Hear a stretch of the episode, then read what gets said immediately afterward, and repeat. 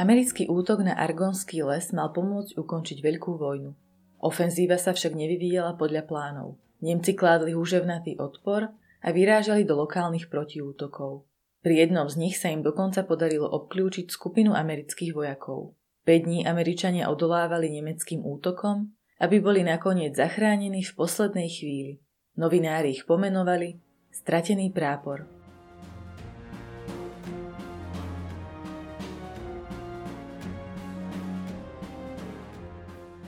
Zdravím všetkých poslucháčov podcastu História pre zaneprázdnených. Dnes si povieme o stratenom americkom prápore, ktorý bol zachránený v poslednej chvíli.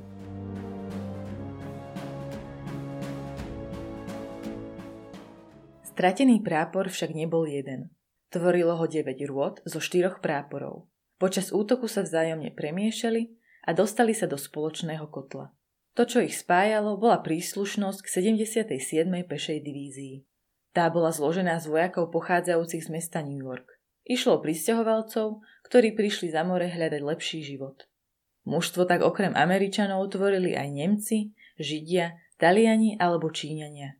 Boli zvyknutí na tvrdý život na uliciach a tieto skúsenosti mali byť osožné práve počas obklúčenia v Argonskom lese. Chlapi zo 77.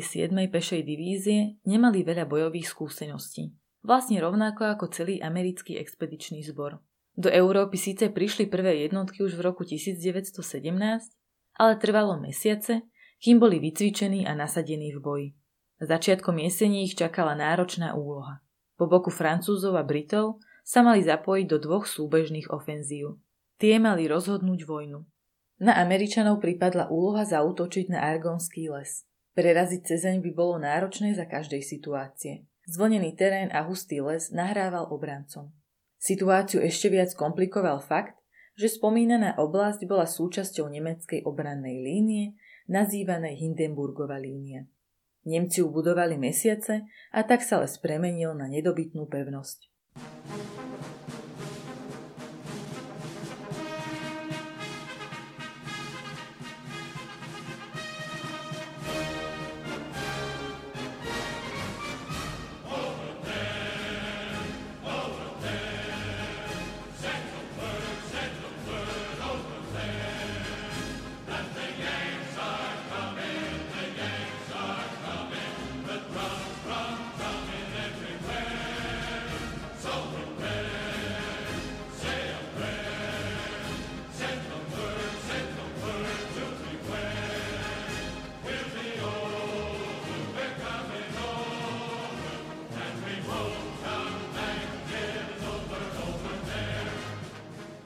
Cesta do obklúčenia Rozsiahlu ofenzívu spustili francúzsko-americké sily 26.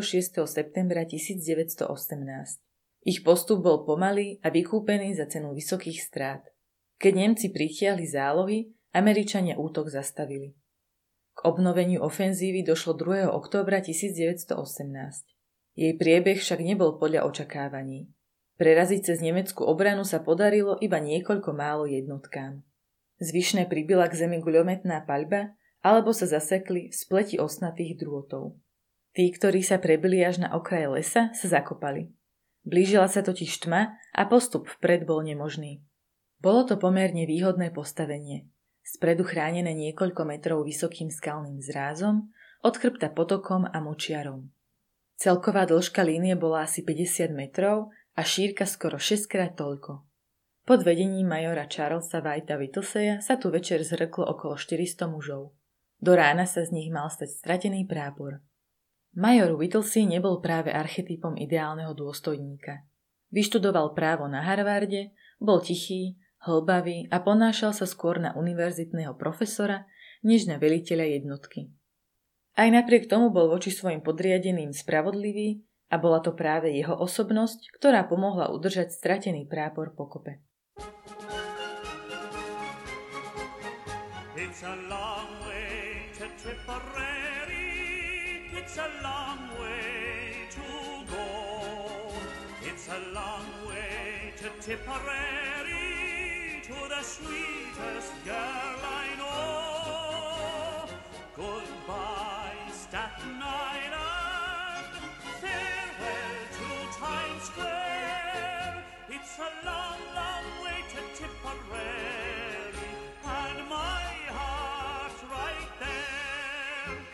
Stratený prápor v obklúčení Prvé náznaky katastrofy začali byť zrejmé už krátko po východe slnka. Major Whittlesey poslal prieskumníkov, aby zistil, čo sa deje na jeho krídlach a za ním. Nikto sa však nevrátil. Veliteľovi tak bolo jasné, že jeho jednotka je obklúčená. Ešte skôr, než sa rozhoreli prvé boje, dorazila k stratenému práporu necelá stovka ďalších vojakov pod vedením kapitána Nelsona Holdermana. Podobne ako ostatné uviaznuté jednotky, aj oni stratili kontakt s tylom a padli do obklúčenia. Nemci spočiatku neútočili. Stále odhadovali veľkosť skupiny, ktorú sa im podarilo chytiť do pasce. K ofenzíve sa odhodlali až po obede 3. októbra. Ostreľovanie delostrelectvom však nezaznamenalo želaný úspech. Strmý zráz, za ktorým sa americkí vojaci krčili, spôsobil, že delostrelecké granáty nevedeli zasiahnuť svoj cieľ. Dopadali buď príliš blízko, alebo ďaleko. Následný nemecký útok zahnali Američania divokou paľbou. Situáciu obklúčeného práporu komplikovalo niekoľko vecí. Vojaci si pred útokom zobrali dávku jedla len na jeden deň. Niektorí dokonca ani toľko. Nikto totiž s podobnou situáciou nerátal. Muži sa spočiatku o svoje prídely delili. Keď im došli, hľadali zásoby upadlých. Ako pribúdali dni v obklúčení, Prišli aj o tento zdroj. Ísť hľadať zásoby do širšieho okolia im znemožnila protivníková paľba. Jediné, čoho mali vojaci relatívne dosť, bola voda z blízkeho potoka. Dostupná však bola takmer výhradne v noci. Cez deň boli vojaci naplňajúci nádoby s vodou príliš ľahkým cieľom pre ostreľovačov. Okrem nedostatku jedla trápil vojakov zo strateného práporu ešte jeden fakt, a to, že nechali v zákopoch podporné zbrane, mínomety a ľahké polné kanóny kalibru 37 mm. Pri útoku na les by boli bývali zbytočne ťažkopádne. V situácii, v akej sa však ocitli, by im boli podobné zbytočné zbranie prišli vhod. Na nemeckú paľbu by dokázali odpovedať rovnakou mincov.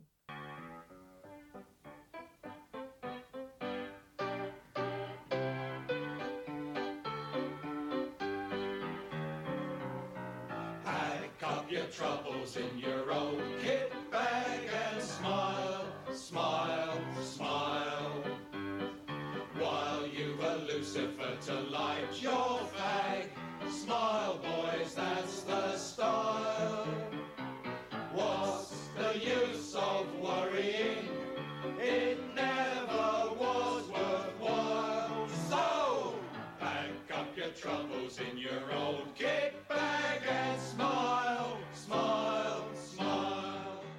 Hviezdna chvíľa holuba šierami Major Whittlesey sa snažil o situácii a o postavení jednotky informovať veliteľstvo. Preto poslal na štáb v priebehu prvých dvoch dní niekoľko poštových holubov. Nemal však ako zistiť, či operenci doručili jeho správy.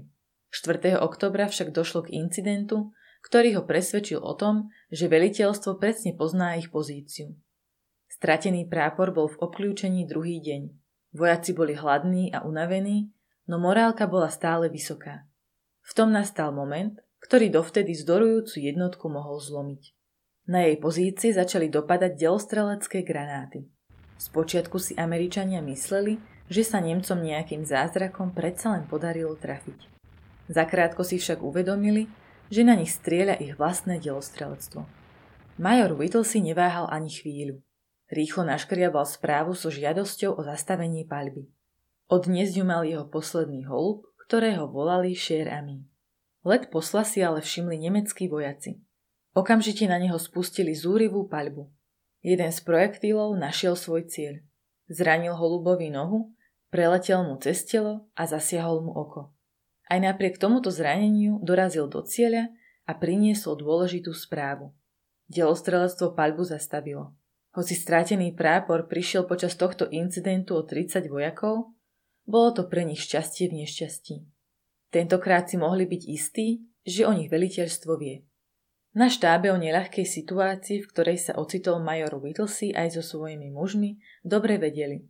Z obklúčenia im priletelo hneď niekoľko holubov. Spoločne s ostatnými časťami amerického expedičného zboru robili všetko preto, aby sa k svojim strateným spolubojovníkom prebojovali. Nemecká obrana sa však zdala byť neprekonateľná.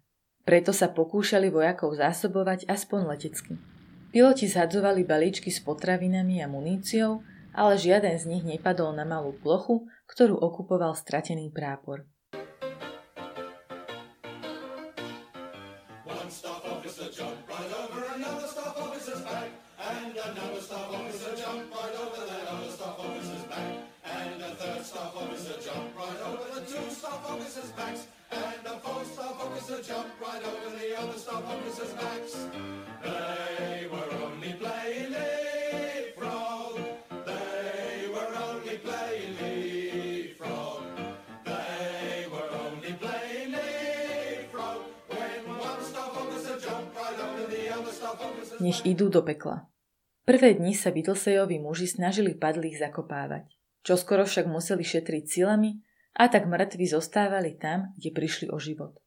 Okrem hladu a únavy tak začal na vojakov doliehať aj smrad z rozkladajúcich sa mŕtvol. Navyše niektoré dni pršalo a k celkovej nepohode sa pridalo aj vlhko a zima. Nemecké obliehanie Američanov sa riadilo presným vzorcom. Najskôr mínometné ostreľovanie, potom útok pechoty. Americká obrana zatiaľ odolávala. Obe strany však vedeli, že to nemôže trvať do nekonečna. Buď Američanom dôjde munícia a nebudú sa mať čím brániť, alebo podľahnú hladu a únave. Aj to bol jeden z dôvodov, prečo sa v noci zo 6. na 7. októbra traja vojaci dobrovoľne prihlásili, že sa pokúsia prejsť cez nemecké pozície k vlastným postaveniam v tyle. Všetky dovtedajšie pokusy boli neúspešné. Tentokrát sa to ale jednému z trojice podarilo. Keď na štábe podal hlásenie, prihlásil sa, že sa pokusí rovnakou cestou, ktorou prišiel, priviesť posily k stratenému práporu. Medzičasom svitol nový deň a obklúčených Američanov čakali ešte krušné časy. Popoludní okolo 16. hodiny sa k stratenému práporu priblížil jeden zo zajatých amerických vojakov. Priniesol so sebou výzvu na kapituláciu. Major Whittlesey nahlas prečítal list od nemeckého veliteľa. Reakcia bola jednohlasná a prostá. Nech idú do pekla. Keď Nemci dostali odpoveď, rozhodli sa opäť zautočiť. Tento raz však nemalo ísť o obyčajný útok. Na čele mali postupovať jednotky Stoßstruppen. Vojaci patriaci k týmto oddielom prešli špeciálnym útočným výcvikom a boli vyzbrojení rôznymi automatickými zbraniami, guľometmi a plameňometmi. Ich útok však opäť zlyhal. Plameňomety vrhajúce oheň na niekoľko metrov síce spočiatku vydesili obrancov, no tí sa veľmi rýchlo spametali. Svoju paľbu zamerali na nádrže, v ktorých bola uskladnená horľavá látka. V zápätí sa obsluha tejto brutálnej zbrane premenila na horiacu pochodeň.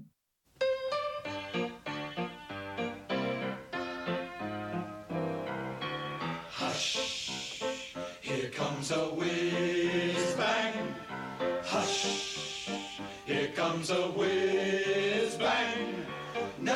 you soldiers get down the stairs, down in your dugouts and say your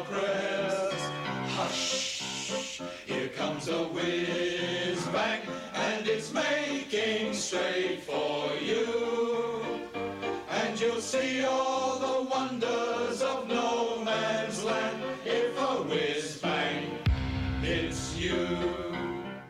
Zachránený v poslednej chvíli. Bol to posledný nemecký útok na postavenie strateného práporu.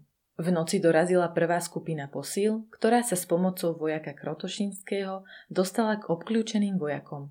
Priniesli so sebou aj toľko chýbajúce potraviny a muníciu. Nasledujúce ráno začal v lese zúriť intenzívny boj. To sa 77. divízia prebíjala k postaveniu Vidlsejových mužov. Po šiestich dňoch sa konečne podarilo vytlačiť Nemcov z ich postavení a prebojovať sa k obklúčenej jednotke. Keď utíchli boje, nastal čas bilancovať. Z 554 mužov, ktorí nakoniec tvorili stratený prápor, zostalo relatívne bojaschopných iba 154. Zvyšní vojaci boli zranení, padli do zajatia alebo podľahli zraneniam. Zo strateného práporu sa stala národná legenda. Písali o nej novinári, ktorých s radosťou podporovala aj vládna propaganda. Tá presne takýchto hrdinov potrebovala pre svoje regrutačné centrá. To, čo už sa do nový nezmestilo, bol fakt, že záchrana prišla v poslednej chvíli. Vojaci boli unavení, vyhľadovaní a prakticky bez munície. Ak by vyslobodenie nebolo prišlo včas, bolo by bývalo len otázkou času, kedy by sa muži okolo Majora Whittleseya aj napriek svojmu nesmiernemu odhodlaniu boli museli vzdať. Forward, Joseph's army, marching without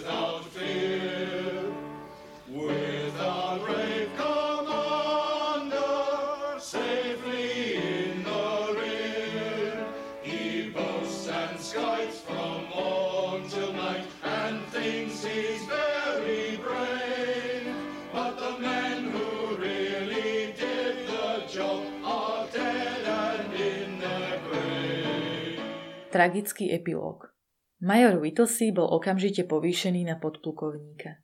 Zároveň ho prevelili späť do vlasti, kde sa mal podieľať na výcviku nových vojakov. Doma sa z neho stala celebrita. On sám však touto popularitou trpel. Nechcel, aby sa udalosti spojené so strateným práporom do nekonečna rozoberali. Najmenej po skončení vojny. Považoval to za otváranie starých rán. Ráno 26.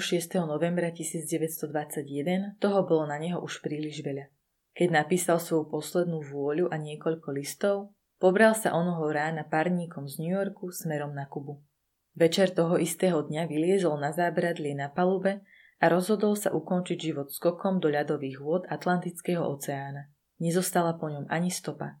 Podplukovník Whittlesey sa tak stal ďalšou obeťou už aj tak nezmyselnej vojny.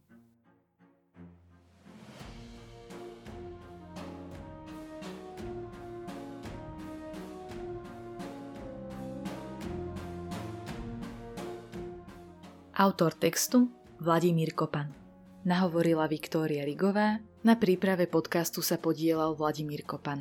Podcast vznikol vďaka spolupráci občianskeho združenia Herodotos a History Webu.